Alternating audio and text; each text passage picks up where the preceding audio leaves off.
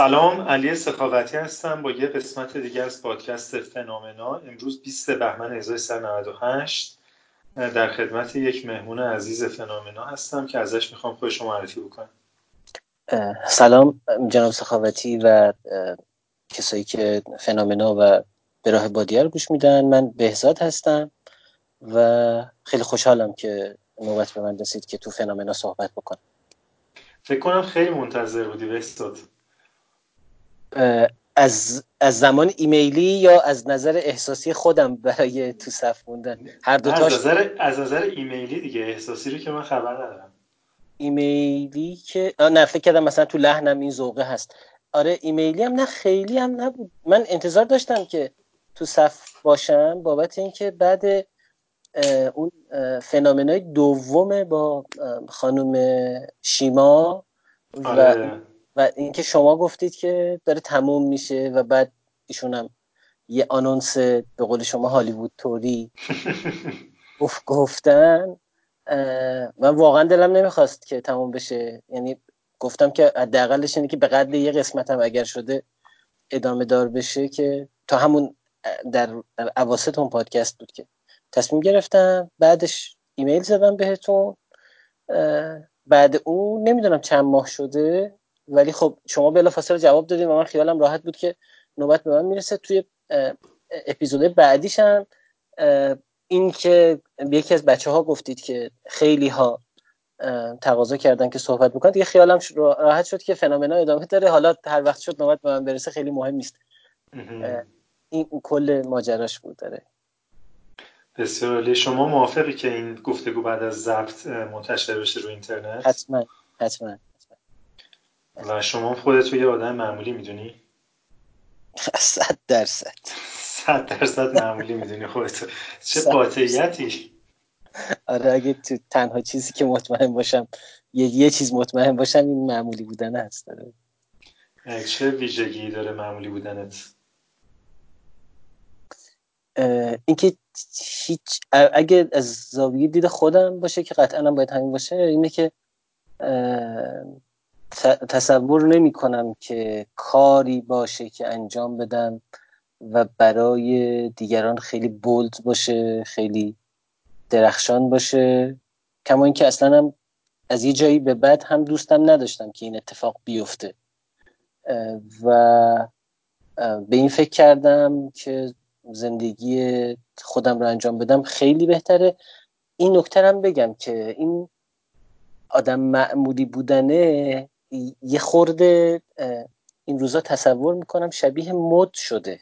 حداقل استفاده از اصطلاحش. واقعا من نشیدم جایی. آره من یه, یه نکته خیلی جالب باحال این بود که یه روزی یکی از بچه کوچیکای فامیل که حدود مثلا اون موقع الان 7 سالشه اون موقع هفت شیش یا هفت سالش بود. یه روز برگشت به هم گفت که اما بزاد من دلم می‌خواد وقتی بزرگ بشم یه آدم معمولی بشم. خیلی برام جالب بود که گفتم چه چه باحال. بعد مامانش هم گفت که آره خیلی پسرم. دلش می‌خواد آدم معمولی بشه. بعد بعدش بعدا من البته معنای معمولی بودن رو خب تو اون تو خانواده و تو اون کلام اون پدر و مادر و به و بچه کوچیکی از اونا تاثیر می‌گرفت متوجه شدم که خیلی منظورشون از زندگی معمولی؟ یه زندگی کاملا منحصر به فرد نسبت به جامعه اطرافشونه. حالا اونا مد نظرشون مثلا یک زندگی لاکچری بود ولی برچسبی که به روش زده بودن زندگی آدم معمولی بود. واسه همین خیلی حس می‌کنم که آدم معمولی شدن یا حداقل برچسب زدن آدم معمولی بودنم یه خورده موت شده. دلمون به این خوش بود که اینم لوسش آره آره یه دونه هم گرفتن دیگه. اینم از ما گرفتن. خب تو داستان چیه؟ ب... من می‌خوام قبل از اینکه داستانمو بگم اول اگه اجازه بدین در مورد اینکه چون خیلی دلم می‌خواد که نحوه آشنایی خودم با علی سخافتی و پادکستاشو بگم. و بعد از چند نفر از آدمایی که تو فنامنا شرکت کردن که خیلی رو من تاثیر داشتن تشکر کنم. به این امید که اینا مجددا تو فنامنا بیان و حرف بزنن. خیلی عالی.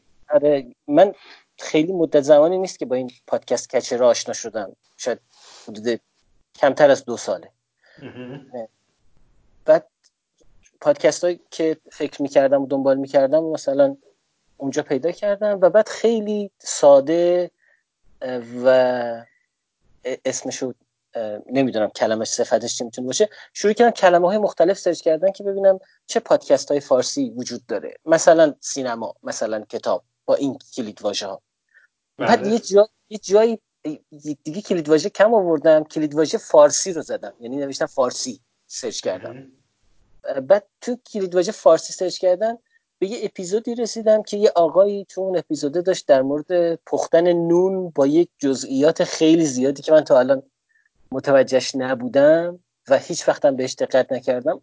آخه ما توی مازندران گه گداری که تابستونا میریم این یه علاقه پدریمون مامانم نون میپزه. یعنی فرایند نون پختن داخل خونه رو دیدم. حالا مامان به, واسطه خیلی سنتی حالا نه با اون دقتی که شما می‌گفت خیلی برام جذاب بود. دیدم که اون آدم علی سخاوتیه. این نکته هم بگم که اون, اون موقع انقدری برام قلاب ننداخت که مجدد شروع کنم به گوش دادنش ولی subscribe کردم. فکر می‌کنم اون موقع 822 بود. یعنی اونی که من پیدا کردم 822 بود. من گپ با علی سخاوتی هم همزمان باهاش آمده بود. بعد برام جذاب بود یک سایت ویرگول بعدها یه نفر که چند تا پادکست معرفی کرد علی سخاوتی رو من این شکلی معرفی کرد. یه آدمی که مسائل رو از یک زاویه دیگه ای می‌بینه و یه سری بدیهیات رو خیلی خوب زیر سوال می‌بره. اینجا بود که خیلی برام جذاب شد. اومدم و از اولین اپیزود 822 شروع کردم به گوش دادن. سعی کردم روالش رو رعایت بکنم تا این سیر داستانی پادکست ها از دستم در نره. یعنی یه روزی اگر پس و پیش گوش می‌دادم حسب اتفاق دوباره می اومدم از اول و دوباره قسمتی که گوش دادم و مجدد گوش می‌دادم که روایته از دستم در نره. اینجوری بود که روایتی هم مگه داشتمون؟ اون خیلی آره برای من خیلی جذاب بود. مثلا برای شما ر... یعنی شما درش یه روایتی پیدا کرده بودی؟ آره می‌دونید مثل داستان بود برای من. و الان آدمایی هم که اسم می‌برم برای من همین اتفاق افتاد. هرچند من واقعا من بعدش سعی کردم فنومنا رو به آدمای زیادی معرفی کنم و همه خب یه نگاه عاقلا در سفیحی به من انداخت. و حتی بازم کم نیاوردم و مثلا تو ماشین برای دیگران که فکر می‌کردم که خوششون میاد پخش کردم و همه مثلا بعد ده دقیقه گفتن مثلا خیلی معدبانش اینه که عوضش کن. البته اینقدر معدبانه هم نگفت برای من خیلی جالب بود دیگه. من مثلا این وقتی رمان می‌خونیم و شخصیت تصویر میشه و با شخصیت میریم جلو و دلمون می‌خواد که مثلا دنبال کنیم ماجراهاشو برای من این اتفاق افتاد خیلی یه پیرنگی داشت و خیلی هم البته رنگ و روی خیلی زیادی برام نداشت. تا رسید به علی سخاوتی که یه چند ماهی رفت خارج از کشور خیلی برام پررنگ شد. و, و قشنگ دنبالش می‌کردم. مثلا تو اون معبد بود اون اولین جایی که رفته بودیم تو آلمان فکر کنم که مانترا می‌گفتن. بله بله بله. اونجاها قشنگ برای من تصویرسازی بود. یعنی سعی می‌کردم که ببینم شخصیتم و شخصیت داستانم و برم جلو. کما اینکه همه اینا خب نگاه متفاوت شما هم خیلی جالب بود برام دیگه. یعنی یه سری چیزایی که من تصور خودم به شخص تصور می‌کردم جزء می‌تونه جزء بدیهیات باشه خیلی خوب و خیلی منطقی و خیلی جالب می‌رفت زیر سوال و خب خیلی پیشورزا از بین می‌رفت و خیلی خوب بود این, این از نحوه آشنایی من با علی سخاوتی با فنامنا هم من یکی دو تا قسمت اول فنامنا یه چند تا قسمت رو خاطرم نیست دانلود کرده بودم. خیلی تصادفی قسمت مربوط به خانم شیما اولین قسمت مربوط به خانم شیما رو گوش دادم. انقدر این داستان و این روایت این خانم جذاب بود برای من من برای آدم های خیلی زیادی فرستادمش. هیچکی گوش نداد. و و برای خیلی هم تعریف کردم. یعنی حتی دوستایی که مثلا می نوشتن تعریف کردم که بابا یه نفر این شکلی انقدر خوب ماجراش خودش و بعد مثلا بیماری آستانه بیماری بودن مادرش و و درگیری و چالش های شخصی خودش رو اینقدر خوب روایت کرده که خیلی جذاب. بعد فهمیدم قسمت اول فنومنا نبود. یک یا دو قسمت قبلش وجود داشت. این از فنومنا بود. و از آدمایی که می‌خواستم تشکر کنم یکی خود شخص شما بود که واقعا خیلی من تقریبا معتاد به پادکستم و پادکست زیاد گوش میدم. یکی دو تا پادکست هست که من همه اپیزوداشو گوش دادم. از جمله به راه بادی و کارهای که علی تولید خیلی ممنونم از شما. من جاهایی که علی مراد چه توی گپ با علی سخاوتی چه تو فنامنا اومده خیلی دوست داشتم. و خیلی واقعا برام خوشایند خانم مهیندخت و و نگاهش مخصوصا اونجایی که در مورد مادرش صحبت کرد. و خیلی اپیزود کوتاهی هم بود. اونو خیلی خیلی خوشم اومد و خیلی برام جذاب بود. خانم شیما هر دو تا پادکستش پادکست اولش اپیزود اپیزود اولی که یک سال قبل اومده بودن به نظر خیلی فوق العاده بود معین که خیلی استثنایی بود با اینکه خیلی طولانی بود ولی انقدر فکر می‌کنم احتمالا خودش نوشتنه خیلی خوب گفته بود. واقعا ممنونم ازش. یه امیر محمدی بود فکر می‌کنم اگر درست بگم اسمش رو که یزدی بود و بعد شریف قبول شد اگر اسمش درست جدا باشه. از امیر محمد هم خیلی ممنون. اینا آدمایی بودن که خیلی رو من تاثیر گذاشتن توی فنامنا. الو صدا میاد؟ مثل اینکه اینتر... اینترنت من قطع شد. بله. و از یه جایی رو دیگه من نشیدم من نمی‌دونم ولی من داشتم تشکر می‌کردم گفتم گفت من از اونجایی شنیدم یعنی تا اونجایی شنیدم که گفتین من فقط دو تا پادکست رو کامل همه اپیزود رو گوش کردم. یکیش بله. فنامنا بوده و بعد شروع کردیم به تشکر از من و بعد بکنم رفتیم سراغش علی مراد من تا اینجا از شما از علی م... بعد از شما دیگه ترتیب نداره. همه این بچه‌هایی که اسم می‌برم کنار هم دیگه علی مراد بود خانم مهیندخت بود خانم شیما بود امیر محمدی بود که مهران دخت مهران دخت نظرت می‌خوام مهران دخت بود امیر محمدی بود که یزدی بود و بعد شریف قبول شد. اگه اشتباه نکنم درسته. بله بله. من که خیلی به نظر من با اینکه طولانی بود ولی فکر می‌کنم چون خودش اهل نوشتنه احتمالا خیلی عالی روایت. این کل مقدمه خیلی طولانی من بود ببخشید. من به این فکر کردم که واقعا با این داستانه جذابی که بچه ها گفتن از خودشون و روایت خیلی خوب. من چی می‌تونم بگم و که می‌تونم یه هم گفته باشم هم وقتشون رو خیلی هدر ندم. چیزی که این روزا خیلی ذهنمو درگیر کرده و گذاشتم رو خیلی خیلی دارم شخ می‌زنم و برام خیلی رنج آورده دلم می‌خواد تعریف بکنم. اونم اینه که می‌خواستم در مورد این صحبت کنم که من چطور درگیر و داخل قفس و چارچوبی شدم که خانوادم از یک پسر خوب و یک فرزند خوب انتظار داشتن و من دوچار اون شدم و داخل اون افتادم و این باعث شد که تقریبا هنوز که هنوزه نتونستم از اون قفس و از اون چارچوبه بیام بیرون. از این روایت بکنم. من تو اوایل دهه شست به دنیا آمدم. دو تا برادریم. الان سی و شیش هفت سالمه.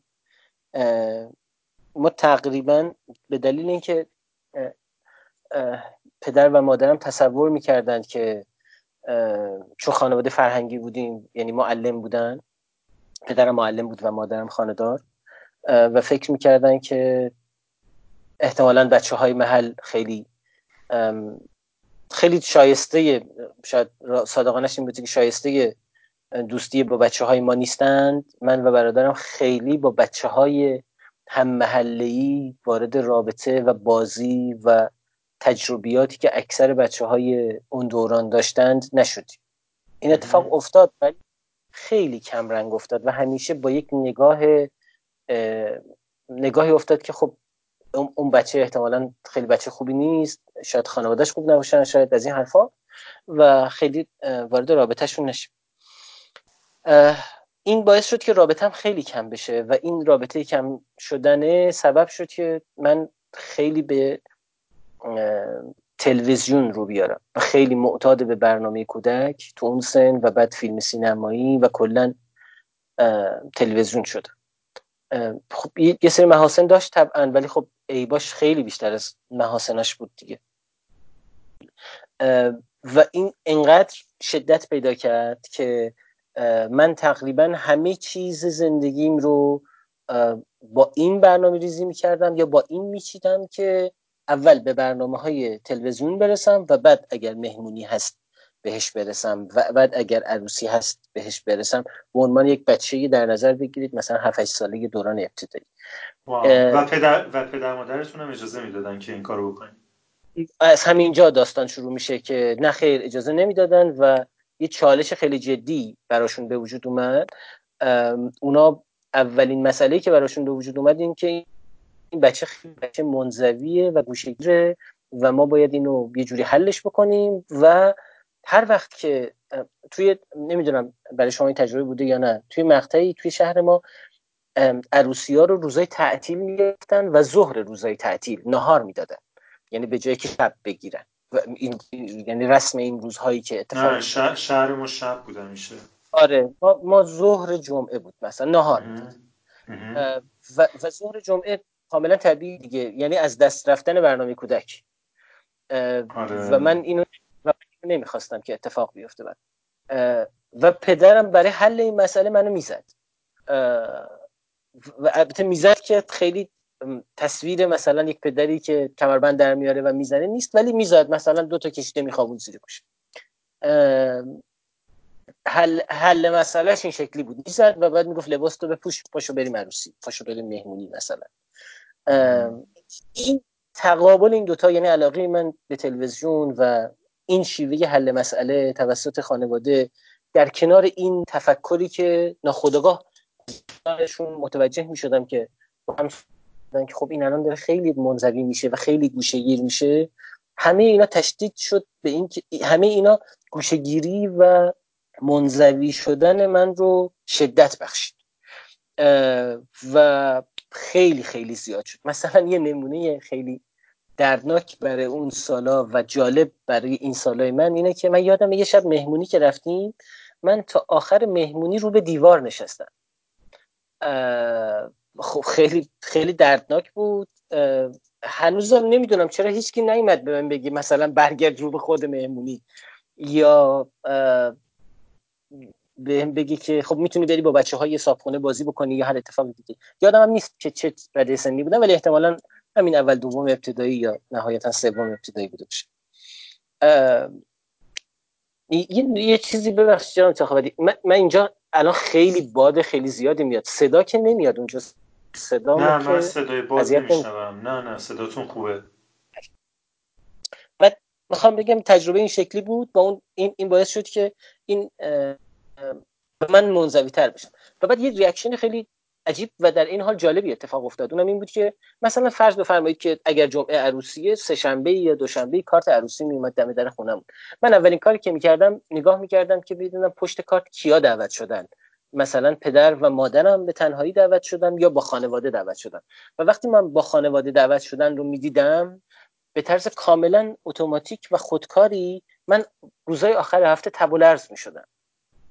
و تو خونه و تو خونه می افتادم کاملا. یعنی اینجوری بود که مثلا وقتی می اومد مثلا گاهی اوقات این اتفاق می افتاد که مادرم می گفت مثلا الان سه شنبه است بهزاد مثلا پنجشنبه جمعه احتمالا تب ارز میشه. دست خودم نبود ولی واقعا این اتفاق رخ می‌داد.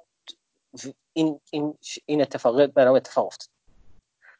اینو در نظر بگیرید در کنار اینکه پدر و مادرم توی جامعه آدم های خیلی خاضع و فروتنی هستند.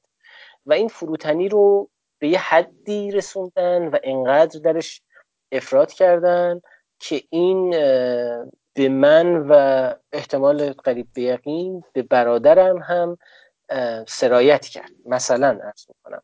وقتی می‌گفتن که پسر شما توی مدرسه خیلی درسش خوبه جوابشون این بود. نه انقدرام خوب نیست واقعا.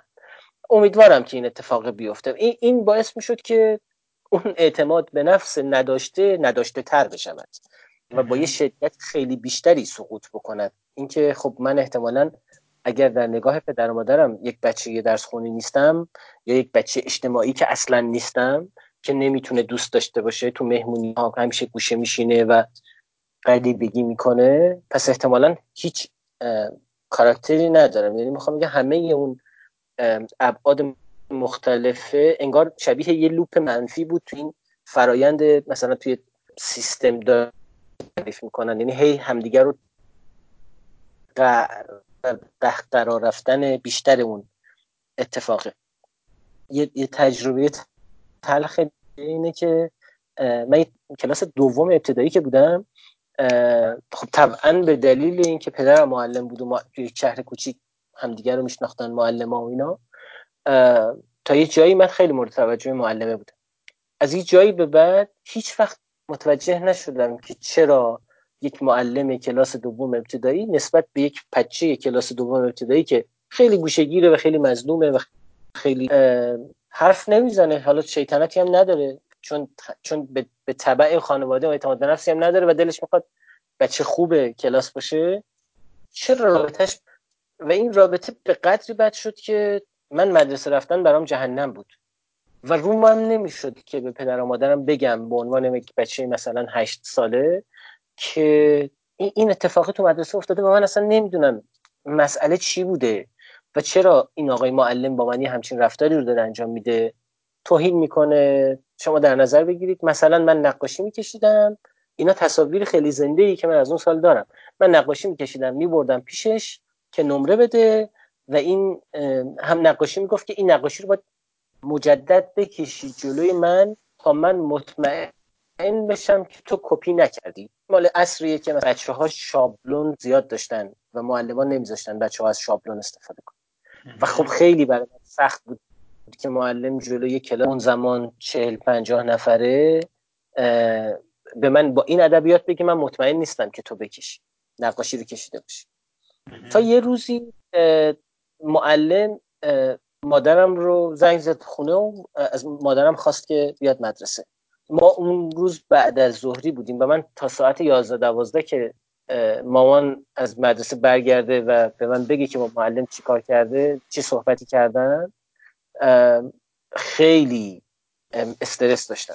مامانم اومد خونه و می‌شد حد زد که چه اتفاقی افتاد. معلم ابراز نارضایتی کرد از من و مادرم به معلم حق داد که از من ناراضی باشه. و من فقط تنها تصویری که اونجا یادمه بعد اون این بود که من سرم رو فرو کردم توی پرده و های های گریه کردم. از اینکه اینکه هیچ کسی درک نمی‌کنه که خب من اصلا کاری نکردم که این اتفاق داره برای من میفته و یا حداقلش اینه که به من بگن که چه اتفاقی داره میفته انگار هیچ کدومشون هیچ چیزی به من نگفت. ولی این بود که وقتی دارم مقایسه می‌کنم این بود که حتی مادرم هم نپرسید که چرا چرا این اتفاق افتاده و چرا بهزاد مثلا مستحق اینه که تو زنگ بزنی و من رو از بخوای مدرسه و برام توضیح بدی که این چرا این اتفاق افتاد. و, اون و حتی اون گریه هم انگار شبیه یه تنبیه بود. کسی نیومد بگی که خب والا اشکال نداره یا با هم بشینیم حلش بکنیم. این همینجور تشدید پیدا کرد توی روابط اجتماعی توی یادمه که ما تو دوران راهنمایی پدرم انتقالی گرفت از شمال به یکی از شهرهای اطراف تهران شهریار. اون زمان شهریار خیلی شهر کوچیکی بود. و من بچه ابتدایی که وارد دوره راهنمایی میشم و این شدت انزوای منو بیشتر می‌کنه و طبعا اعتماد به نفس نداشتم. اون خاکساریه که گفتم خیلی افراطی میشه اینجا باز هم خودش نشون میده. من ما دو سال تو شهریار بودیم و بعد برگشتیم شمال. دو سال شهریار من همش شاگرد اول مدرسه بودم. و ادبیات و کلامی که خانوادم استفاده می‌کردن این بود که اینجا که همشون بچه هاشون تنبله تو خیلی کار شاقی نمی‌کنی که مثلا نمره خیلی خوبی داری. همه اینا سال کرد اون چیز خودم که تو خیلی آدم خیلی خاصی نیستی. این به مرور تبدیل شد به یک روحیه در من که شروع کنم دست بزنم به خود تخریبگری خودم. مثلا خودم تو جمع دوستانمون شروع می‌کردم به دست انداختن خودم. که من فلان جان این سوتی رو دادم همه شروع کنن بخندن خندیدن.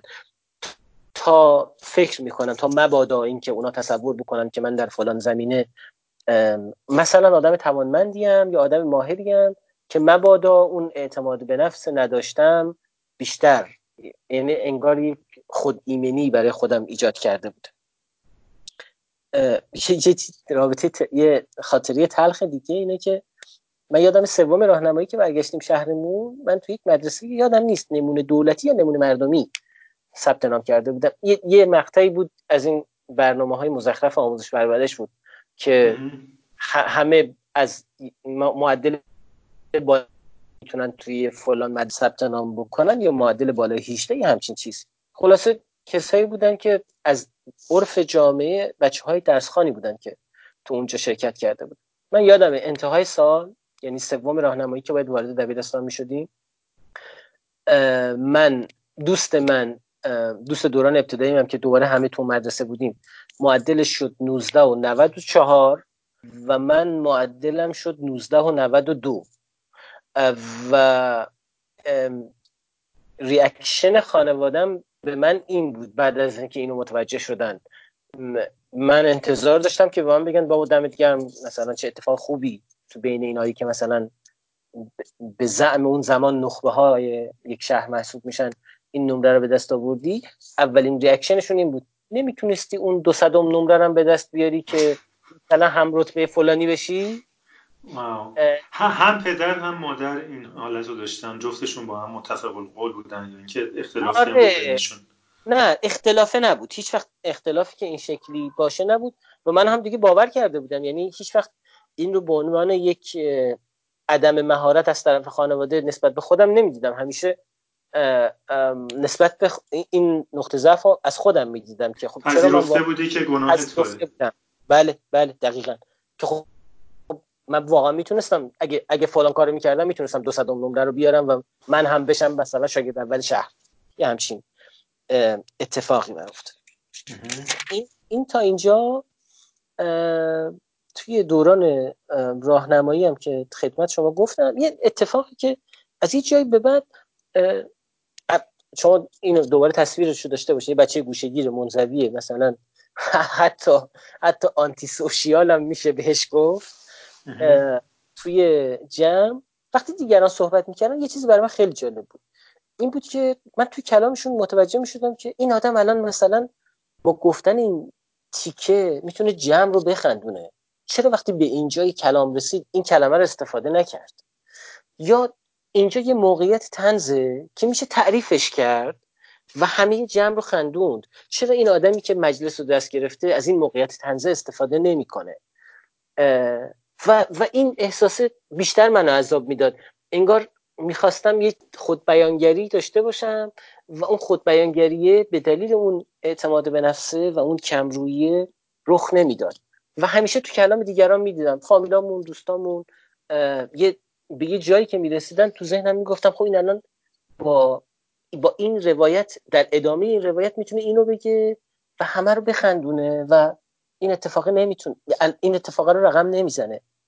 به این فکر می‌کردم و خب این برای من همیشه الان که فکر می‌کنم نشون دهنده این بود که می‌شد انگار یه تناقضی بود بین اون درون گراییه و اون تنازی که تو من داشت شکل می‌گرفت و مجال بروز نداشت. توی و همین هیچ وقت هیچ وقت توی جمع خودت جوکی نمی‌گفتی تنزی نداشتی کسی رو بخندونی. نه. نه نه. این در این این ولی درون خودت یه آگاهی داشتی به این چیزا به این جوکا. از یه جایی به بعد اتفاق افتاد. آره مثلا تو دوران راهنمایی و دبیرستان این اتفاق افتاد. بابا الان مثلا این این یه تیکه تعریف کردنه مثلا در مورد روایت یک پسر فامیلی که رفته بازار و یه اتفاقی توی بازار ماهی فروشا براش افتاده و همه خندیدن. بعد من گفتم خب این الان می‌تونه به روایتش این تیکه رو هم اضافه کنه. یا این شکلی هم روایت بکنه تا همه رو بخندونه؟ چرا نمیخندونه؟ یا چرا نمیگه این این عبارت رو؟ آره به این آگاهی کم کم برام داشت دست بدم اینم در نظر بگیریم که توی دوران راهنمایی تا سه سال دوره راهنمایی به دلیل همین گوشه گیریه خیلی آدم مذهبی شده بودن. و به مذهبی بودن خیلی علاقه داشتم خیلی علاقه پیدا کرده بودم یه روزی توی این, این مذهبی بودن حالا تو پرانتز تو این تو این سن حدود سنی مثل اینکه داره یه پترن قالبی میشه توی شرکت کننده های پادکست آره آفرین. دقیقا دقیقا. انگار مثلا یه, یه چیزه یه سیکل کاملا که اینجا میاد و از این سیکل در میشه به نظر می‌رسه هممونم سرنوشت یگانه ای پیدا کردیم. از این نظر آره. فکر کنم خود من فکر کنم خود منم یه دورانی رو تجربه کردم. آره. بعد من تو یک مهمونی شنیدم که یک نفر یه داستان خیلی جالبی رو از دکتر شریعتی نقل کرد. این مثلا میشه اول راهنمایی من. تو, تو اوج دوران منزوی بودن من. و هیچ رابطه ای نداشتن حتی با دوستان همکلاسی و برای من خیلی جذاب بود رو روایته بعد شروع کردم به کتاب علی شریعتی خوندن. این اینم بگم که روایتی که منو جذب کرد این بود که گفتن که مثلا علی شریعتی گفته من صورتم رو اصلاح می‌کنم کت شلوار کراوات می‌زنم و در این حال آدم مذهبی هم هستم. نمازم می‌خونم فلان از این. این تو اون مقطع سنی خیلی برام اصلا درخشان بود این تصویر. شروع کردم به خوندن. سال اول سال دوم سال سوم. اصلا و, و چون گفت شنیده بودم که علی شریعتی خیلی آدم سخنوری بوده هیچ فایل صوتی ازش گوش نداده بودم. وقتی میخوندم انگار علی شریعتی داشت برای من صحبت می‌کرد. یعنی سعی می‌کردم توی ذهنم و توی روخانی خودم با یک سخنور قهار مثل یک سخنور قهار این رو بخونم و روایت بکنم. کتاباش بگذاریم از اینکه شاید خیلی از کتاباش اصلا نمیفهمیدم ولی این ماجرا این اون تیپه اون سخنوریه اون مذهبی بودنه اون همه اینا کنار هم باعث شد که این اتفاق بیفته. و خب طبعا این باعث شد که کتابخان هم بودم از مقاطع مختلف. مثلا تو دوران ابتداییم من ژول میخوندم تو دوران راهنماییم در کنار شریعتی مثلا داستانه هزار و یک شب جلدای خیلی زیادی رو ازش خوندم. بعد مثلا دوران دبیرستان که دیگه از اون مذهبی بودن فاصله گرفته بودم و هورمون جوانی هم بود کتابای عاشقانه میخوندم. و بعدش که خب این این رویه مسیر جداگانه برای کتاب خونیم اتفاق افتاد. تا رسیدیم به اول دبیرستان و این میزان خواندن من الان متوجه میشم که در دوستانم اثر گذاشته بود. یعنی دوستانم دیگه مثلا باور کرده بودن که این آدم اهل خوندن از این فکتا تو حرفاش میاره. اینا رو بعدها من متوجه شدم. یه رویدادی بود اون زمان که مصادف میشه. با سالای 76 77 سازمان ملی جوانان را انداخته بود به نام گفتگوی جوانان. گفتگوی جوانان هم این شکلی بود که ما فراخان درخواست می‌دادیم به سازمان ملی جوانان که من می‌خوام توی این گفتگو شرکت بکنم. اونا دعوت می‌کردن یه سالن آمفیتاتر یا همایشی می‌گرفتن جوونا رو دعوت می‌کردن و میومد اون, اون سال مدرسه ما مسئول برگزاری این همایشه بود. شما این دو مجدد میگم که یه سالانی رو در نظر بگیرید که مثلا صد صد خوردی نفر دختر تو همون رده سنی من صد صد خوردی نفر پسر تو همون رده سنی من. همه تو یک سالونی هستن و قرار بیان در مورد دقدقه های جوانانه خودشون صحبت بکنن یا نوجوانانه خودشون صحبت بکنن. ما از طرف مدرسه که ما کلاس ما شده بود مسئول پذیرایی از اون جمع. ما پذیرایی رو انجام دادیم و مسئول جلسه که حسب اتفاق و خیلی نکته جالب من اینم بگم که پدرم مدیر مدرسه من بود تو این مقطعی که من دارم صحبت می‌کنم.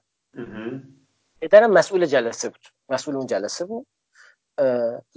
جوانای زیادی از دخترها و پسرهای مختلفی اومدن صحبت کردن. خیلی قوانین خیلی جذابی داشت با مزه بود دیگه. مثلا اینکه مسئولین شهری نباید تو ردیف اول بشینن باید حتما ردیف آخر بشینن که بچه ها بتونن حرفاشون رو بزنن و از خیلی رومانتیک بود قضیه. یعنی خیلی خیلی من آره خیلی خیلی خیلی فیلم هندی بود. یعنی حتی هالیوود هالیوودی هم نبود یعنی فیلم هندی بود.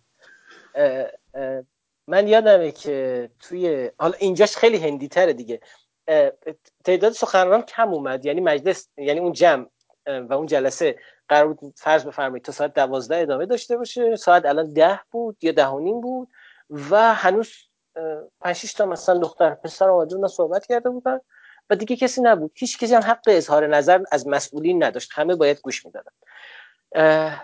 من فقط یاد من انتهای سالن نشسته بودم. یه پنج تا جمع دوستامون که با هم دیگه بودیم اونا برگشتن بهم گفتن پس تو بیا برو صحبت بکن.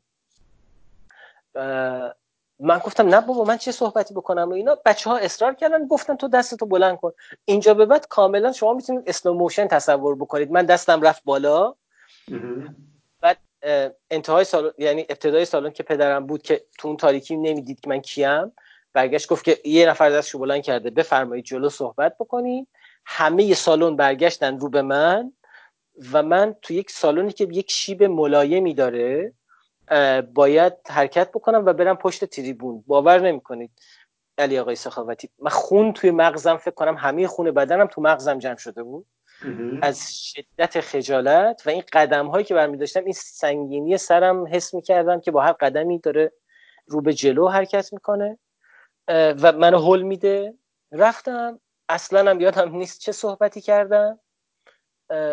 و اون اون برام یه اتفاق خوب بود. اون, اون یه صد خیلی بزرگ رو من شکونده و من خیلی ممنونم از دوستام که اینو اجبارم کردن. اونا قصد کمک نداشتن. اونا می‌خواستن اون جلسه ادامه پیدا کنه که با مدرسه چه صدی رو چه صدی رو شکوندی؟ صد گوشگیری یا صد در مقابل پدرت نه پدرم نه گوشگیری صد گوشگیری آره چون اون اتفاق نیفتاد. اونجا حتی تو اون زمینه هم انقدر به عنوان یک اتفاق درخشانی که من دارم برای شخصی خودم روایت کنم برای اونها یک اتفاق درخشان نبود.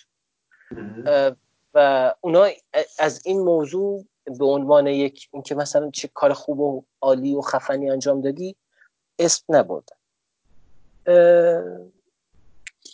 و من خب طبعا دلم می‌خواست که تایید پدرم رو داشته باشم تایید مادرم رو داشته باشم دلم می‌خواست که بچه خوبه اونا باشم. حتی گاهی اوقات هم حس می‌کردم که اونا برای اینکه ترس این که وارد خلافهای جوانان تو اون سن من و تو اون دوره نشوم بعدشون هم نمیومد که من گوشگیر بمانم. بعدشون هم نمیومد که یعنی تصویری که ارائه می‌شد حتی شاید باورشون بر این بود که خب یه بچه خوب بچه که همین شکلی صداش در نیاد تو خونه بشینه درساشو بخونه نمرهشو بگیره و بره. و حتی حس می‌کنم که ممکنه اونا همچین باوری رو داشته باشن. مثلا یادمه که تو دوران شما سوال داری؟ نه نه بفهمید مثلا یادمه که توی دوران دبیرستان از جمله معدود کارهایی که به نظر خودم تقیان علیه این سیستم خانواده بود به پدرم گفتم که من می‌خوام برم ساز یاد بگیرم. کل کل تقیانم همین بود چون پدرم در ادامه برگشت به هم گفت که می‌خوای بری مطرب بشی؟ و من تموم شد. و من تا چهار سال بعد که تا چهار پنج سال بعد که انتهای دوران دانشگاه هم تو مقطع لیسانس بود دست به ساز نزدم و سراغ ساز نرفتم. یا موقع انتخاب رشته که اون روزا برخلاف الان که مثلا همه تجربه میرن همه ریاضی می‌رفتن من نمی‌خواستم برم ریاضی می‌خواستم برم علوم انسانی درس بخونم. من با مخالفت جدی پدرم مواجه شدم و من هیچ اصراری روش نکردم چون نمی‌خواستم بچه بدی خانواده بشم.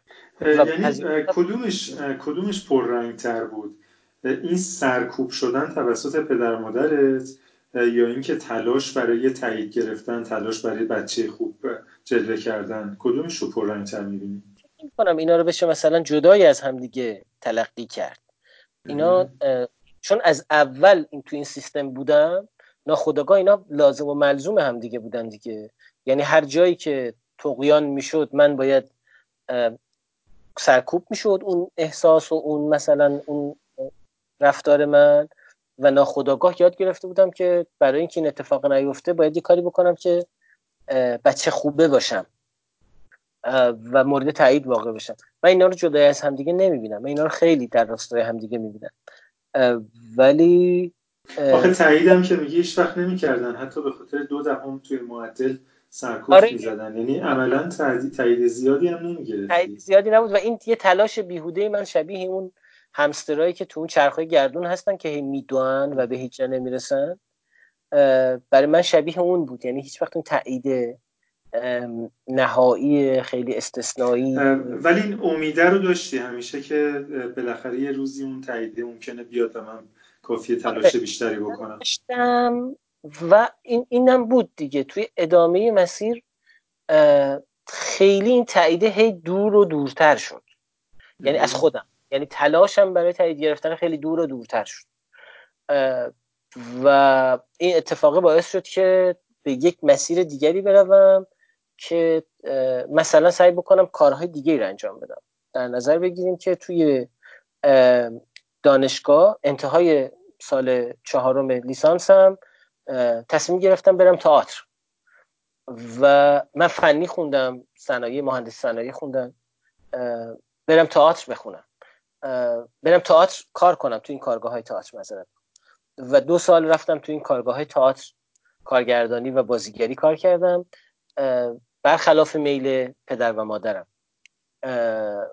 که ناخداگاه یه،, یه،, یه ترسی تو وجودشون از همیشه از این بود که این بچه از دست بره یا بچه هامون از دست برن یا تو بچه بزرگی سبب بشی که بچه کوچیکمون هم تو یک مسیر نادرستی بیفته. ولی خب تاییدم بود دیگه در علیرغم اینکه فاصله ایجاد شد ولی فاصله اینقدر زیاد نبود که من بخوام دور بشه. من لیسانسم دانشگاه مازندران مدیریت بازرگانی قبول شدم و یادمه که پدرم تو همون روزا برگشت گفت که چون نیمه دوم بود شروع تحصیلمون برگشت گفت که تو ریاضی خوندی الان برید مدیریت بخونی که مثلا مال علوم انسانی چه فایده ای داره؟ بیا تکمیل ظرفیت بزن و برو رشته فنی بخون مهندسی بخون. و من هم سومون بک پذیرفتم. تکمیل ظرفیت زدم یه دانشگاه غیر انتفاعی مهندسی صنایع قبول شدم و رفتم. و از اون وقت شما اینا هم دوباره در, در کنار هم ببینید دیگه. غیر انتفاعی بودن برای منی که فکر می‌کردم بچه درس خونی هم خیلی سخت بود.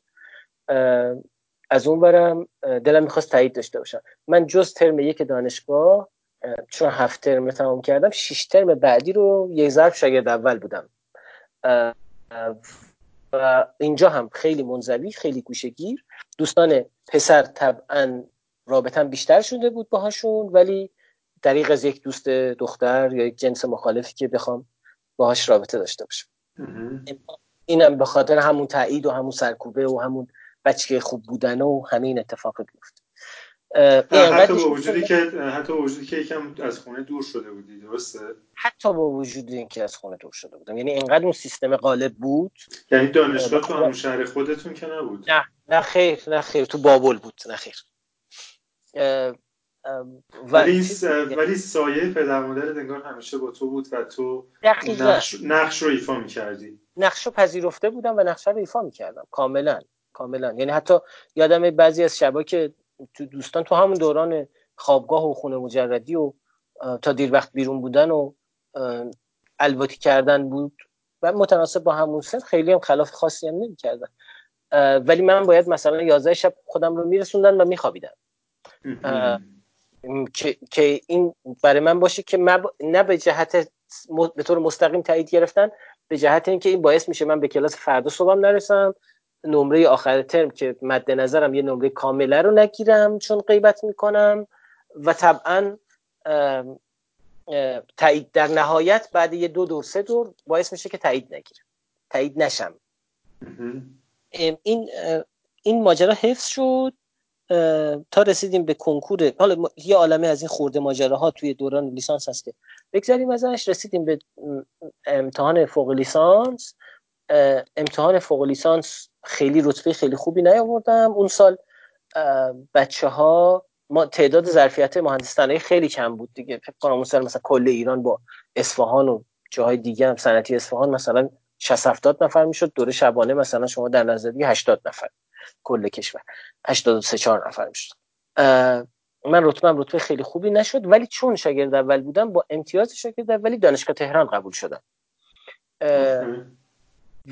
و این و حتی اینجا هم اون دانشگاه تهرانه اونقدر تاییدی که لازم بوده رو رخ نداد. بابت اینکه نمی‌دونم چرا شاید به دلیلی که رتبه خیلی خوبی نیاورده بودم و تو فکر می‌کنی اگه چی کار می‌کردی تو رو تایید می‌کردم. نمی‌تونم. و خب اینا, اینا همینجور اون, اون فاصله خیلی نرم و خیلی کم ولی خیلی با شیب خیلی ملایمی داشت ایجاد می‌شد. ولی همچنان بود دیگه. من یادمه که با چه ذوقی تو سردر پنج تومنی دانشگاه تهران رد شدم و چقدر خوشحال بودم از اینکه این اتفاق افتاده و من تو دانشگاه تهران قبول و مثلا شریف قبول نشدم آخ جون. و من مثلا چه می‌دونم حتی به اونا که اصلا فکر نمی‌کردم به تهران هم اصلا فکر نمی‌کردم چون اصلا سر... فقط یه لحظه این سردر 50 تومانی که گفتی یه مقدار با قیمت یعنی ارزش پول امروز یکم توهینآمیز به نظر می‌رسه. مثل این میمونه که مثلا سی سال قبل می‌گفتن سردر دوزاری دانشگاه تهران. آره آخه 50 تومانی به حساب شکلش میگم ولی قبول دارم. یعنی الان با این چیزه میشه میشه توهین به آره، یه, یه ایهامی داره دیگه. ما از سردر 50 آره. تومانی دانشگاه تهران رد شدیم. خب. من من به حساب اون شکل گفتم ولی ولی ایهامه رو حس نکردم و درست. هرچند الان واقعا میشه این ایهامه رو گذاشت بمونه. مثل مثل خودت که تو یه جوکی رو تشخیص می‌دادی و تو ذهنت نمی‌تونستی نگهداری منم وقتی یه جوکی رو تشخیص میدم باید بگم دیگه ببخشید. خواهش می‌کنم. این اتفاق افتاد توی دانشگاه تهران برای من خیلی اتفاقای بی‌نظیری رخ داد. مثلا شرکت تو تجمعات دانشجویی رو آوردن به خوندن عمیقتر و بیشتر. در این حال که اون تاییدم بود یعنی سعی می‌کردم درسم هم بخونم. ولی درسه برام خیلی کم رنگ شده بود. یعنی انگار برای من موضع معکوس شده بود. معکوس همه همکلاسیان بود که اونا لیسانس شیطنت می‌کردن فوق لیسانس سعی می‌کردن درس خوب بخونن که دکترا قبولشن و فلان. من اتفاقا این عکس شد. یعنی اینقدر تو دوره لیسانس تو دوره فوق لیسانس دلم نمی‌خواست شاگرد اول شم. و رو آوردم به کار اجتماعی. یعنی کار داوطلبانه انجام دادم تو جمعیت های مختلف تو تجمعات دانشجویی شرکت کردم کمیته انضباطی منو خواستن به خاطر اون تجمعات. تو, تو آستانه مثلا توبیخ و عدم شرکت در امتحانات مثلا ترم شرکت کردم نزدیک بود مثلا تو کوی رام ندن. ارزم به خدمت شما. و و, و, و این اتفاقا. و, و خیلی خیلی برام جالب انگار این تغییر محیطه خیلی کمک کرد به من که اون چیزهایی که همش بهش فکر می‌کردم ولی به فعل تبدیلشون نمی‌کردم رو رقم بزنم انگار اون اتمسفر اجتماعی دانشگاه تهران هم بیشتر به من کمک کرد که این اتفاق برام رخ بده. تجربه های بینظیر رو از سر گذاراندم و یکی از درخشان در این دوره های زندگی من دانشگاه تهران بود. و دوستانی که شکل گرفت برام دوستی هایی که اونجا شکل گرفت. یکی از چیزهایی که اونجا برام خیلی درخشان بود من گفتم دیگه همیشه برای همین جنس رفتاره هیچ وقت اون اعتماد به نفس لازمه رو نداشتم و همیشه با اینکه هم تو دوره لیسانس هم هم تو دوره دبیرستان هم راهنمایی تو شاگردای نسبتا خوبی بودم. و تلاش عبس و بیهوده‌ای برای شاگرد اول شدن می‌کردم. یعنی, یعنی کل فراینده رو می‌خوام بگم. فرایند عبس و بیهوده‌ای بود ولی همیشه بود برای من واقعیتش. هیچ وقت اعتماد به نفس نداشتم که خودم رو به عنوان یک شاگرد خوب یا شاگرد باهوش معرفی کنم یا حتی پیش خودم بشنم. یعنی به خودم بگم که فلانی تو آدمی باهوشی هستی یا تو آدمی هستی که می‌تونی از پس این مسائل برگی. تا اینکه ما رسیدیم به سال دوم ارشد و مثل جو دانشگاه تهران که همه دلشون می‌خواد یا از ایران برن یا یا پی شرکت بکنن توی دانشگاه خیلی خوب ما قرار شد یه آزمون پی رو با همراه بچه ها بدیم. یعنی همراه اون موجی که همه می‌خواستن ببرن بدن که طبق معمول اصلا نخونده بودیم برای سال اول. فقط من این جمله خیلی برام جذاب بود که اون جمعی که با هم دیگه بودیم دوستایی که با من بودن برگشتن گفتن خب ما همه که نخوندیم فردا بریم امتحان بدیم یا نریم امتحان بدیم.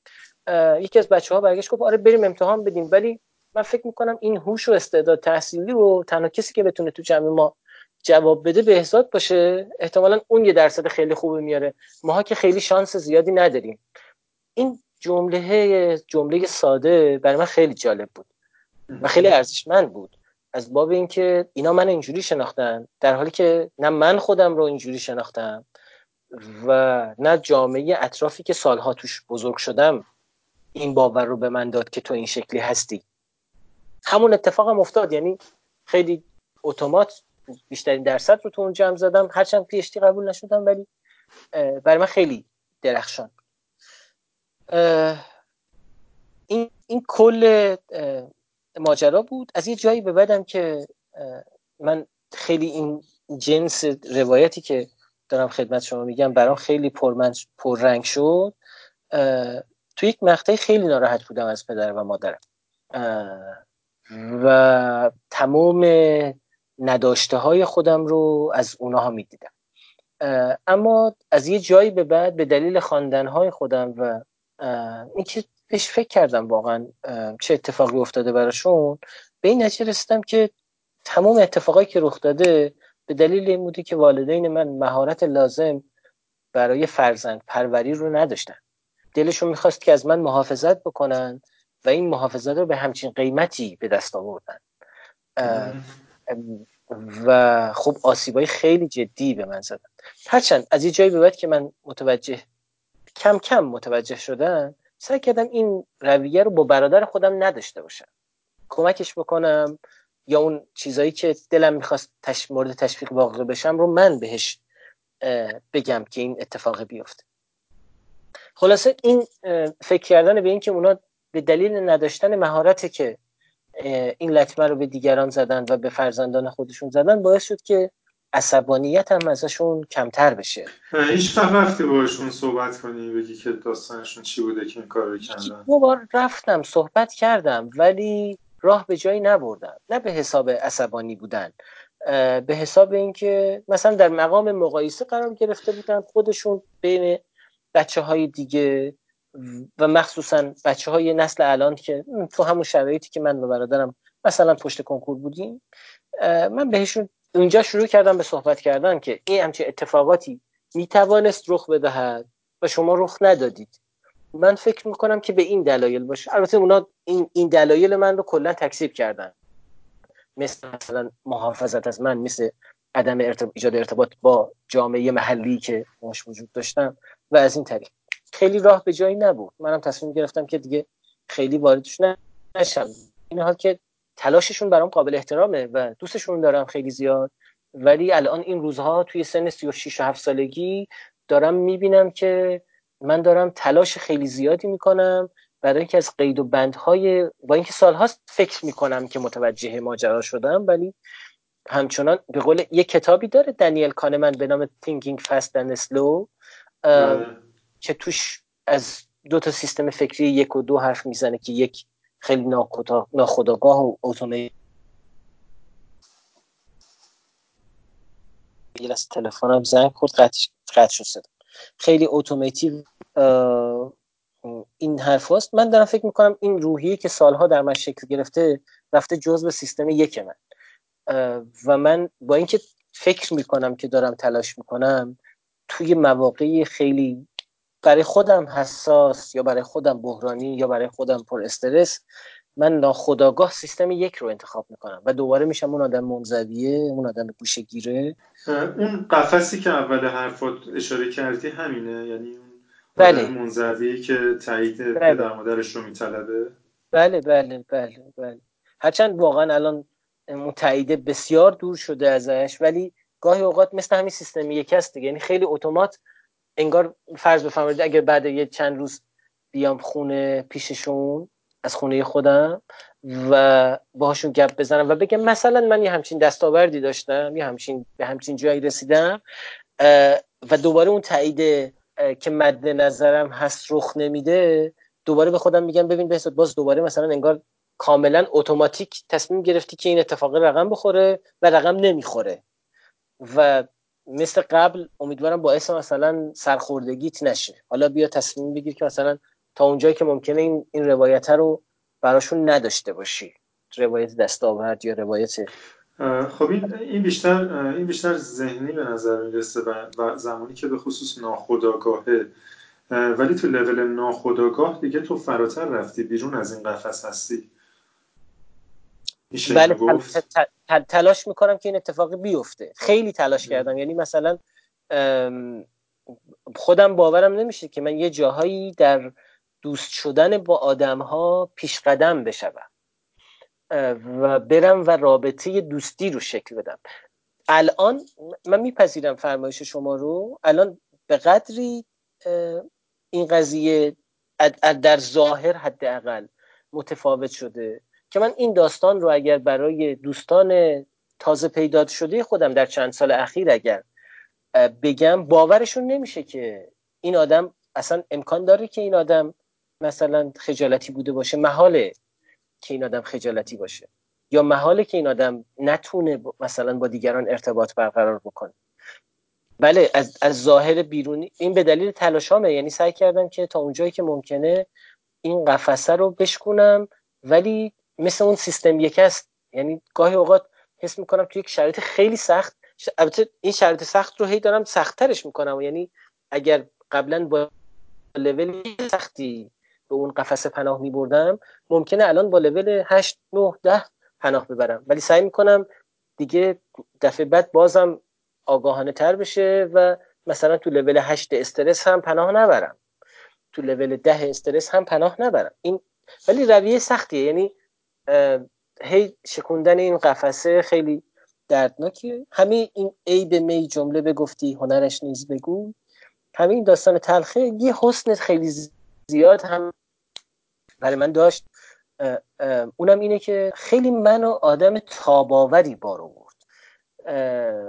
و تاباوری من در شرایط سخت رو خیلی افزایش داد. البته این نقد رو میپذیرم که خب مرد حسابی این تاباوری رو می‌شد مثلا توی شرایط دیگه ای هم بهت یاد بدن. لزومی نداشت این اتفاق ولی حالا تو همین شرایط بعد اگر بخوام بگم تاباوری هست. مثلا تو دوران خدمت سربازیم این تاباوری خیلی به من کمک کرد. و تو شرایط سخت زندگی و دوران مریضی اطرافیانم این تاباوریه و این تحمل کردنه و, و, از بیرون نگاه کردنه و سعی بکنم که مدیریت خوبی رو انتخاب بکنم رفتار خوبی رو برای مدیریت انتخاب بکنم. این جون از جمله محاسنیه که وقتی بهش فکر می‌کنم به این نتیجه می‌رسم که این هم این, این حس رو هم داشته. یکم یکم شاید برای یه ناظر بیرونی مثلا سخت باشه که گوشگیری تایید نگرفتن از پدر و مادر که دیگه حتی تایید نگرفتن هم نیست. یعنی به نوعی عملا بی محبتی میشه دیگه. یعنی انگار که مثلا گفتن رو ما تو رو دوست نداریم 19 و دو دهم هم که بگیری ما تو رو دوست نداریم. 19 و 92 19 و 92 هم که بگیری ببخشید. برای من 19 و 2 هم اینقدر چیز خفنیه که 9 تمامش رو جا انداختم. این در کنار گوشگیری در کنار حالا خیلی چیزای دیگه خب ممکنه ترجمه بشه به افسردگی یس یا یا حتی خیلی چیزای بدتر از این. تو چجوری همچین شرایطی رو ترجمه کردی و تبدیل کردی به تاباوری؟ چیزه یه،, کتابی ویکتور فرانکل داره انسان در جستجوی معنی. شاید من دارم جعل معنا می‌کنم. یعنی شاید دارم ناخداگاه من داره برای شرایط بد میگه خب برای از دست رفتن این سالا و این اتفاقا و این رویدادا شاید دارم براش یه معنا می‌سازم که دارم همچین حرفی رو می‌زنم که این اتفاق هست. و همونجور که خودم گفتم این بود که مثلا میشه resilience رو تو شرایط دیگه و با شرایط دیگری آموخت به دیگران.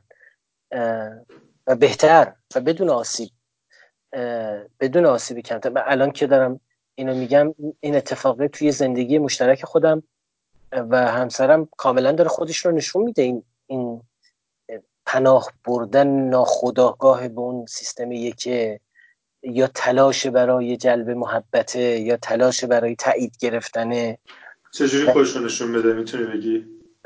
مثلا توی شرایط شرایط پر استرسی که تو زندگی مشترک زیاد اتفاق میفته و من تصمیمی می‌گیرم و یه کاری می‌کنم که ممکنه کار یا کار نادرست باشه. مثال خیلی مثال مثال عینی بزنم. دیگه مثلا تو یک مقطعی که از نظر مالی خیلی وضع بدی داشتم تصمیم گرفتم که ماشین رو ببرم تعمیرگاه و ماشین هزینه زیادی داشت. این تصمیم من بود. و در این حال که ممکنه هزینه ای که بابت تعمیر ماشین می‌رفت یه بخشی از ماه رو به سختی بگذرونم همراه همسرم.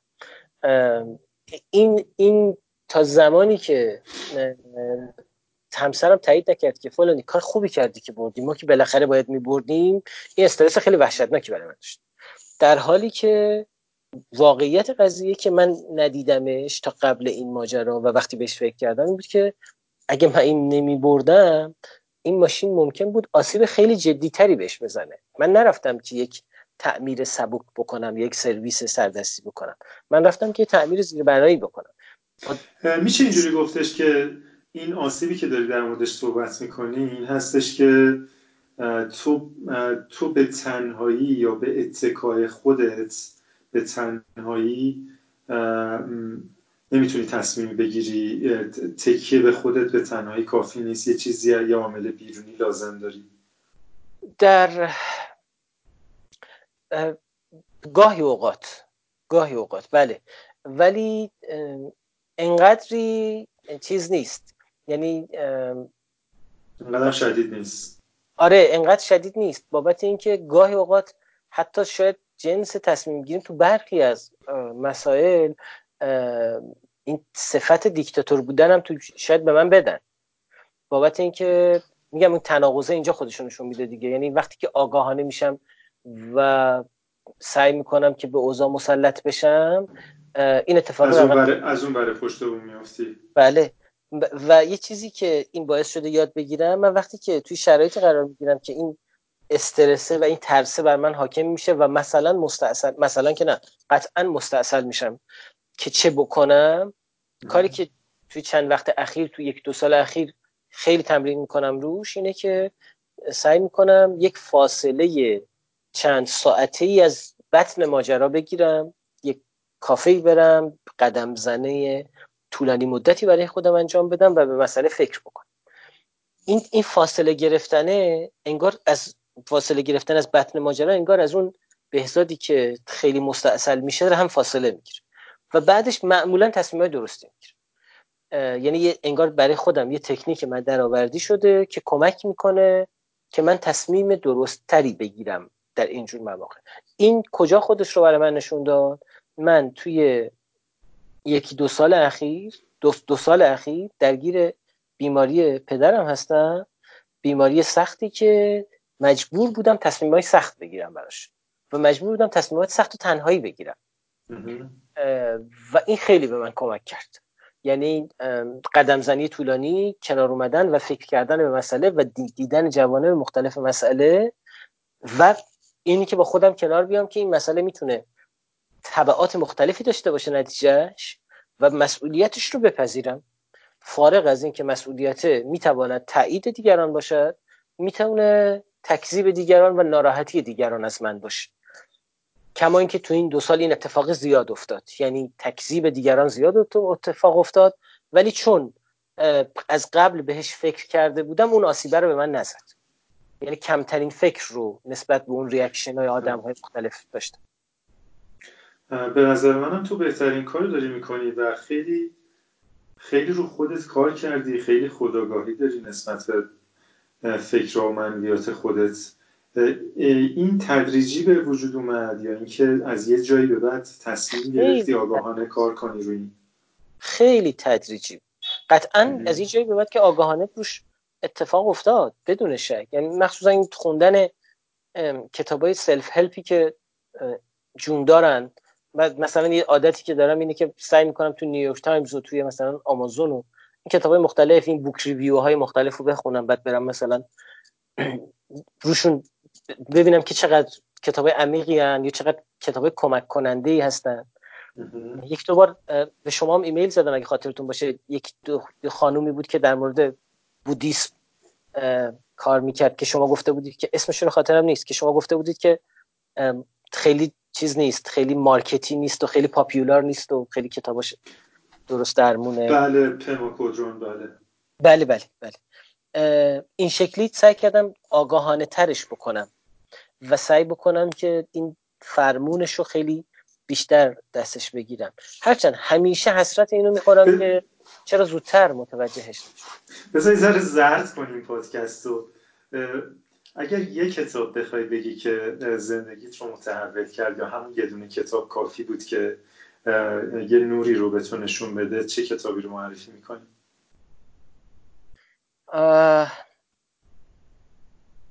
من هیچ وقت یه کتابه رو نمی‌تونم بگم. یعنی الان به منم گفتم گفتم می‌خوایم پادکست رو زرد کنیم. زردش بکنیم. آره. یه چیزی که خیلی برام جذاب بود سالها قبل شد 6 سال قبل یه دوستی که رفته بود از ایران رفته بود بیرون خیلی هم ارتباط نداشت. خیلی اتفاقی بهم گفت که بذار من یه همچین کتاب خوندم و شاید برای تو خیلی جذاب باشه. The Gift of Imperfection بود کتابه نمی‌دونم ترجمه شده اینجا یا نه.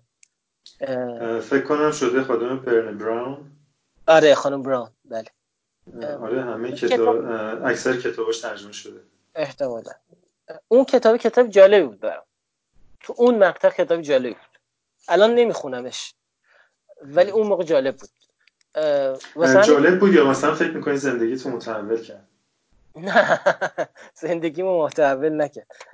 ولی برام جالب فکر کنم تو خودت زندگی خودت رو متحول کردی. تو خودت نویسنده زندگی خودت هستی. خیلی لطف داری. ممنونم. ولی ولی این حسرت هست برام دیگه. یعنی همیشه اینکه ای کاش زودتر متوجهش می شدم ولی یه, یه محاسن دیگه هم داشت برام کلیتش کلیت فراینده من چند روز در هفته میرم دانشگاه درس میدم. و این باعث شد که رابطم با شاگردان خیلی رابطه خوبی بشه و خیلی برام اتفاقات جذابی افتاد. مثلا امروز صبح یه شاگرد سالها قبل من اومد سراغم و منو دید. خیلی جالب بود برام. شاگرده با لباس مکانیکی اومد دم در دانشگاه. خب. و به هم گفت که وقت داری؟ گفتم آره. قبلش به هم زنگ زده یک دو روز قبل گفتم فلان روز دانشگاه هم بیا ببینیم هم دیگر اومد و دیدم با لباس مکانیکی گفتم سر کار میری؟ گفت آره یه مکانیکی منظورم تعمیراتی لوازم خونه است مکانیکی اتومبیل است با لباس چیز اومد لباس کار اومد. خیلی برام جذاب بود که با اون لباس اومد. گفت که می‌خوام باهات بشینم گپ بزنم. گفتم بشینیم. می‌خوای بریم کافه؟ گفت نه بریم مغازه من. بعد سوار ماشین پرایدش شدیم و رفتیم مغازش و یه خورده حرف زدم بود کسب و کارش این حرفا و چیکار بکنم چیکار نکنم اینا. و بعد برام ویولون زد توی مغازش. آره خیلی جالب بود. و, دیدم اصلا من ویولونشو ندیدم و ویولونش در گفت می‌خوام برای دو سه تا قطعه ویولون بزنم و بعد برسونم دانشگاه. گفتم آره من مثلا 11 و نیم جلسه دارم اگه منو برسونی خوبه. و, و عالی بود صحنه. این یعنی انقدر درخشان بود اون اون فضا اون ماشین لباسشویی باز شده اون جارو برقی باز شده و و خب, خب خب تو چی به این درس داده بودی زمانی که دانشجوت بود؟ من فکر کنم تحقیق در عملیات و آمار و از این جنس درسا بود. ولی این رابطه ای که رابطه ای که اتفاق افتاده فراتر از تحقیق در عملیات یه درس فنیه. رابطه چی چی گفتی سر کلاس یا چی میگی الان که دانشجو اینجوری نگات می‌کنن نمی‌دونم. واقعا فکر کنم اینا رفته توی خود رفتار آدم. کلامی من نمی‌دونم که چی بهش میگم. چی بهشون میگم که بعد مثلا چهار سال پنج سال فارغ تحصیلی یه روزی به یادم میفته و میاد منو می‌بره تو مغازش و چهار تا قطعه ویولون برام می‌زنه و من اصلا برام همین که یه آدم فنی ویولون می‌زنه برام خیلی جذاب. خب بس سوالم یه جور دیگه مطرح بکنم. خب این فردا ممکنه یا هفته بعد کلاس داری قاعدتا دیگه دانشگاه که بازه. بله بله. خب میری سر کلاس چی چه نیتی داری برای اون دانشجوها؟ چه خواب و خیالی براشون داری؟ چی می‌خوای بهشون منتقل کنی؟ چه درسی بهشون بدی؟ فراتر از اینکه مثلا دو به اضافه دو میشه چهار. والا چیزی که هست اینه که من چون خیلی جو دانشگاه تهران منو گرفته بود. این دانشگاه که میدم دانشگاه آزاد. جو دانشگاه تهران منو گرفته بود. دلم نمی‌خواست دانشگاه آزاد درس بدم. چون شنیده بودم که گفتن که شما تو دانشگاه آزاد که درس بدی بعد یه مدت فسیل میشی. من تصمیم یه روزی که دیگه خیلی مستاصل بودم کار نداشتم وضع مالیم بد بود. یک دو دوران سربازی من برای دو سه جا برای امریه اقدام کرده بودم. یکی دانشگاه تهران خودمون بود یکی دانشگاه آزاد بود. یک دو جای دیگه که یادم نیست که اصلا جور نشد اصلا. ولی دانشگاه تهران زودتر جور شد. ولی دانشگاه آزاد باید چون به عنوان فوق لیسانس می‌رفتیم باید و مدرس می‌شدیم باید یک آزمون شفاهی هیئت علمی می‌دادیم. من با آزمون شفاهی هیئت علمی رو رفتم و دادم. آزمون با لباس سربازی رفتم و دادم. چون به من یهو زنگ زدم به خونه از تو پادگان. مادرم به هم گفت که به من زنگ زدن. گفتن که فلان روز مصاحبه است برو. و من دست خالی با لباس سربازی و کله کچل و الان الانم کچلم من فرقی با اون موقع نداره رفتم اونجا. اون مصاحبه خیلی خوب بود. یه آقای بعدها به من زنگ زد که فلانی بیا برو. اگه خواستی یه روزی دانشگاه آزاد بری این نمره قبولیته نمی‌دونم 16 شدی 18 شدی از 20 بیا برو شرکت کن. من اون گذاشتم کنار و سالها بعد رفت. بلکه از سر فقر و نداری تصمیم گرفتم که برم درس بدم دو تا عهد با خودم کردم. اینجا جواب شماست. این مقدمه رو گفتم که جواب شما برسید گفتم که وقت بچه ها رو خیلی هدر نده. واقعیتش بذارید خیلی روک بگم. اینجوری گفتم. گفتم سعی کن هیز نباشی فسیل هم نشی. یعنی آدمه با خیال جمع بیاد سراغت. بدون دقدقه هایی که ممکنه وجود داشته باشه. هم دقدقه های اخلاقی هم دقدقه های علمی. تو این دوتا رو انجام بده. به خودت بول این جواب منو ندادی برادر. می‌خوام بهش برسم. این این شرط دومه که گفتم که وقت تلف نکنی باعث شد که من هر ترم سعی بکنم از یک در کنار این روحیه‌ای که گفتم یواش یواش شکل دادم سعی کنم هر ترم کتاب یک جور درس ندم. یعنی منبعم اگر قرار تحقیق در عملیات درس بدم از یک کتاب تحقیق در عملیات هر ترم درس ندم. من که به راستی تو پرانتز من کهیر می‌زدم از این درس تو دانشگاه. یکی از و کابوسای من بود تو دانشگاه. من خودم هم می‌زدم واقعیتش. حالا که الان که الان که تدریس می‌کنی اوکی هستی؟ آره الان که تدریس می‌کنم خیلی آدم یاقی هستم بین اساتید. و این این تقیانه باعث میشه کمکم می‌کنه. رابطه با دانشجوها که منو کنار خودشون می‌بینن این خیلی به من کمک می‌کنه. این یه ترم یه جور درس ندادن هر ترم کمک کرد که من کتابای مختلفی رو بخونم. و این باعث شد که کم کم بچه ها سر کلاس من بشینن و مثل خیلی از کلاس های دانشگاه آزاد غیبت نکنن. اصلا هم حضور غیاب نمی‌کرد.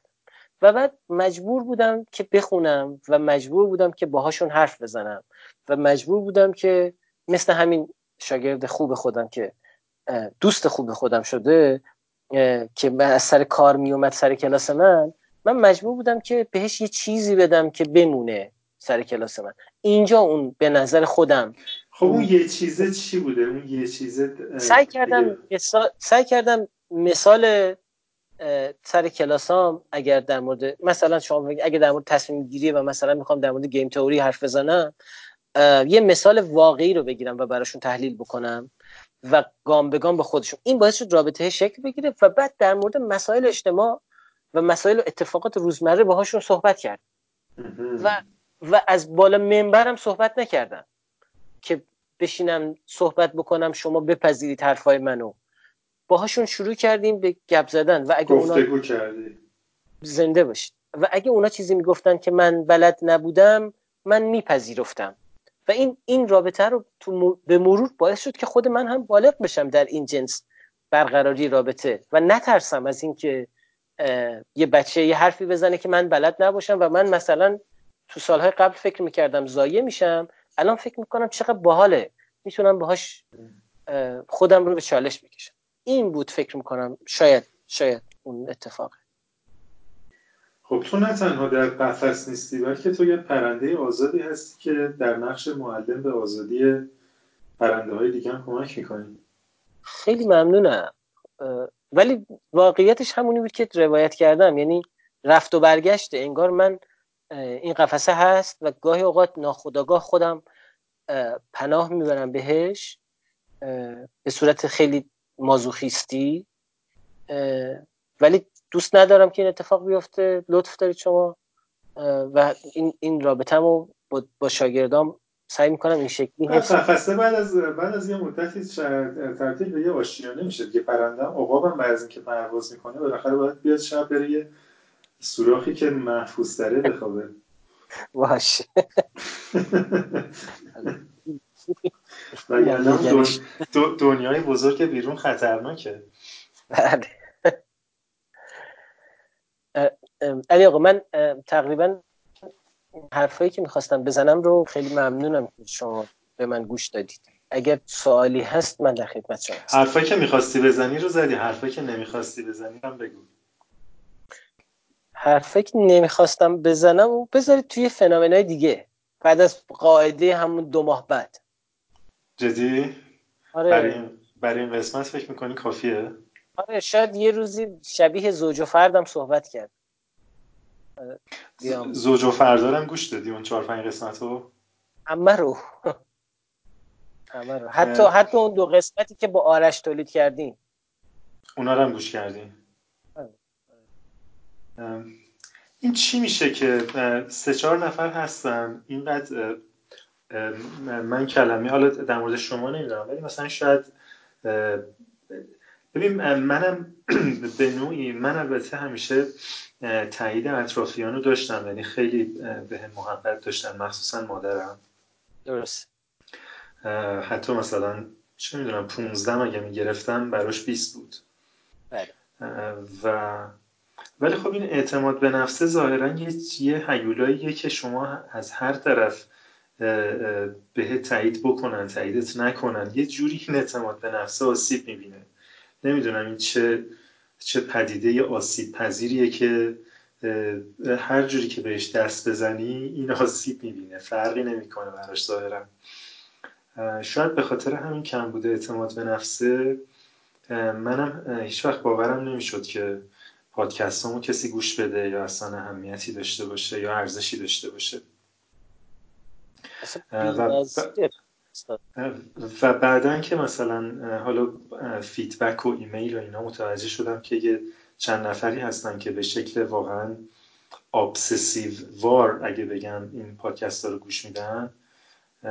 برام سوال شد که چه, چه ویژگی دارن این آدم که مثلا یه عده انگوش شماری ابسشن دارن که دقیقه به دقیقه اینو گوش بدن و بجز این عده انگوش شمار بقیه آدم ها حتی چند دقیقه هم نمی‌تونن گوش بدن. خیلی پدیده جالبیه. من من برای من جذابیتش اینجا بود که شما واقعا غذایای مثلا توی خود براه بادیه وقتی صحبت می‌کنید و وقتی یک سری مسائل رو یه جنسی تحلیل می‌کنید که مال خود شماست برای من همیشه جذاب بود. یعنی همیشه این جنس استدلال برام جذاب بوده. آدم هایی که در تمام دوران عمرم سر راه من قرار گرفتن و متفاوت از جامعه جنس استدلال آوردن برای باوراشون این خیلی جذاب بوده شما هیچ اصراری نداشتید مثلا شما در نظر بگیرید خاطرتون هست در مورد یه سری روابط و قدرت زنانه توی یک دو تا اپیزود صحبت کردید. فکر کنم یه فیدبک خیلی سختی هم بهتون رسید که آقا چه شکلی داری آره. آره اینا. آره من آره من همه چیزایی که گفتم فکر کنم یادم. این اینا مثل بچه های من و این این اتفاقه این اون جنس استدلاله یعنی که لاجیکی که استفاده می‌کنید برای من خیلی جذاب. واسه همینه که مثلا خانم شیما یا خانم مهران دختم جذابن.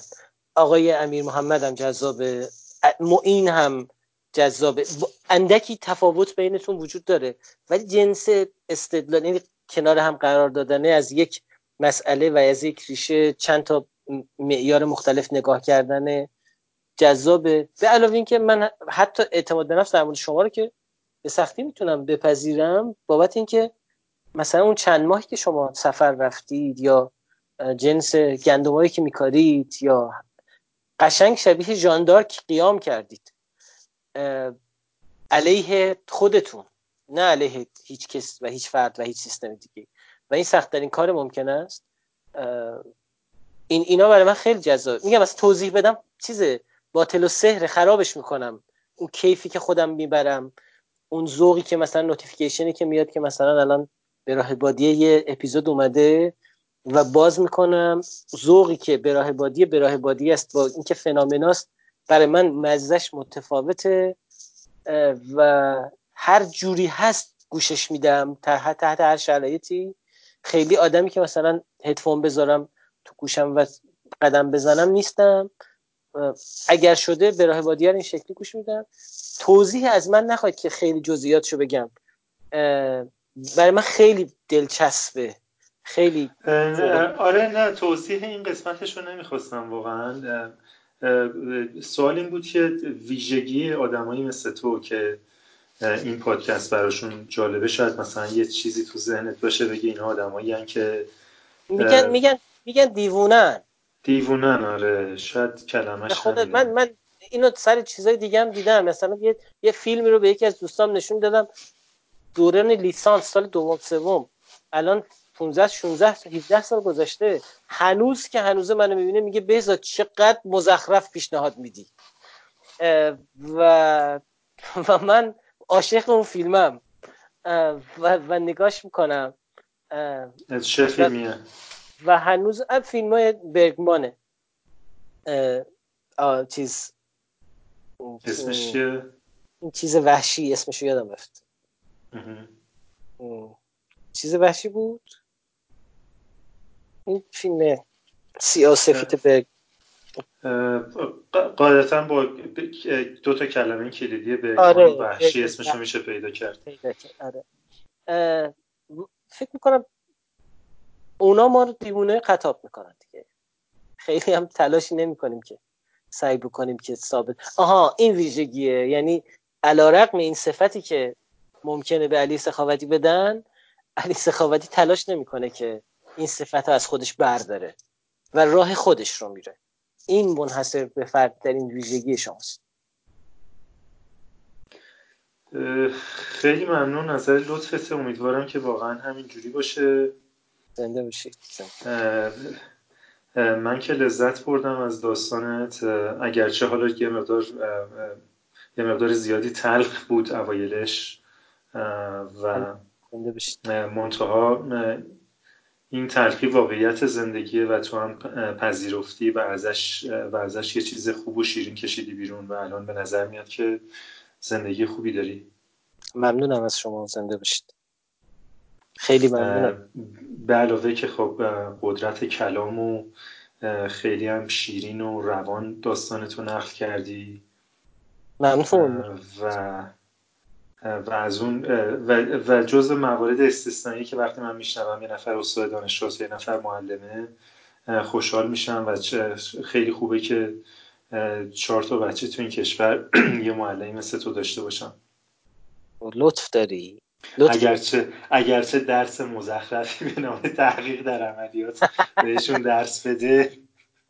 ولی خب اون درسه مهم نیست.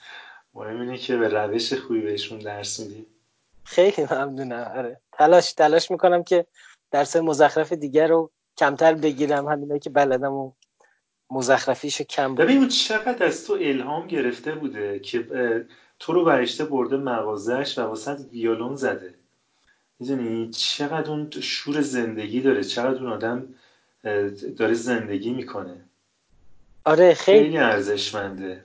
خیلی جالب. خیلی واقعا فوق مثلا شرم زده نیست از اینکه یه مغازه تعمیر لوازم خانگی داره یا اینکه مثلا بخواد یه وجه دیگه ای که نیست رو به نشون بده. همونی که هست رو بهت نشون داده. بله بله بله, بله. و این و این این میشه این نتیجه رو گرفت که خب تو هم همونی که بودی رو بهش نشون دادی و این و این درس رو از تو گرفته که می‌تونه خودش باشه. و چه درسی بزرگتر از این. امیدوارم واقعا اگر تونسته باشه. امیدوارم واقعا خیلی خیلی اتفاق خوبیه اگر تونسته باشم خود واقعیم رو بهش نشون داده باشه. به نظر میاد که به نظر میاد که همشه اتفاق افتاده و من واقعا تحسینت می‌کنم. مخلصم علی جان. زنده باشین بازم ممنون که وقت گذاشتی و در این پادکست شرکت کردی. ممنونم از شما و واقعا از این که همچین بستری فراهم کردی. چون انقدر خوب ماجرا شبیه دیدید وقتی رمان خیلی خوب می‌خونی گاهی اوقات شخصیت رمانه باهات هست. کیلومترها ممکنه مال کشور آمریکا باشه. مثلا برای من این شخصیت لبه تیغ کتاب سامرست موام سامرست موام خیلی جذابه آره. که هست. لریه با اینکه اصلا خیلی کم هم تو داستان هست ولی حس می‌کنی دوستشه. برای من علی سخاوتی این شکلی بود؟ به خاطر اینکه فکر می‌کنم علی سخاوتی هم خود واقعیش رو نشان داد. دم شما هم من قربونت من چند روز پیش داشتم یه یه تیکه از یه مستندی رو می‌دیدم که یه یه یه عکاسی توی امریکا فکر می‌کنم مال مثلا دهه 60 70 و اینا بود زمان عکاسیش. هر هنوز زنده بود باش مصاحبه می‌کرد ولی اون زمانای خیلی بحرانی یا تورم و تورم رکود اقتصادی شدید که در ایالات متحده بوده این عکاسی می‌کرده از از زندگی عادی و مردم عادی توی مترو توی خیابونا. حتی یه جاهایی دوربینش رو مخفی می‌کرده و کسانی که ازشون عکس می‌گرفته متوجه نمی‌شدن که داره ازشون عکس می‌گیره و صرفا هم از آدمای عادی کوچه خیابون عکس می‌گرفته. و یه, یه مجموعه خیلی بزرگی از اثر این هستش که الهام بخش ده ها عکاس یا شاید صد عکاس بعد از این شده. من برای اولین بار که اینو دیدم فکر کردم که شاید این گفتگوهای فنومنام شبیه عکسیه که من دارم از آدمای معمولی که می‌تونن بپذیرن که زندگیشون معمولیه دارم می‌گیرم و و این شاید شاید یه روزی البته که حالا همین الانم برای چند نفر الهام بخشه ولی شاید بمونه و یه روزی که یه مقدار یه سری چیزایی ممکنه عوض بشه. بالاخره همیشه که اینجوری نمیمونه همیشه حالا این جو خاکستری که حاکمه توی کشور ما تو زندگی ما توی وضعیت ما به خصوص از لحاظ اقتصادی یا حالا یه سری مسائل فرهنگی این, تا ابد اینجوری نمیمونه آره. و و این این خیلی مهمه که یه آدم در آینده بتونن گوش بدن ببینن که بهزادی بود که توی مثلا اوایل دهه شست و دهه هفتاد پدر مادرش اینجوری بزرگش کردن و با زندگیش اینجوری کنار اومد و این کار رو کرد زنده و و این این صدا به نظر من ارزشمنده که ثبت بشه و در, در اختیار چهار نفر در آینده قرار بگیره. خیلی ممنونم. خیلی ممنونم که حالا در مورد داستان من این حرف زدی ولی من معتقدم که هم در مورد حرفایی که خودت به تنهایی توی براه بادیه می‌زنی یا از قدیم از 822 تا الان شما اینا رو گفتین و تک تک آدم هایی که تو فنامنا اومدن ببینید این آدمایی که رو من خیلی تاثیر گذاشتن و اس بردم ازشون از معین و امیر محمد و مهران دخت و شیما و ارزم به خدمت شما علی مراد این اینا باورت نمیشه علی آقای سخاوتی. بعضی موقع گوش دادن به روایت هاشون نفس من رو می‌گیره. وقتی بهش فکر می‌کنم که چه گردنی احساسی که خود این آدم با خودش ممکن باشه مثلا این تو رخت خوابش باشه و داره فکر می‌کنه. ولی تو ذهنش یک جنگ تمام ایاری داره رخ میده که از اون گردنه رد شه و به نظر من فوق العاده است کاری که شما دارید انجام می‌دید این تشبیهی که کردید که شبیه اون پورترهای عکاسی که از زندگی آدم های عادی می‌گیره واقعا فکر می‌کنم درسته.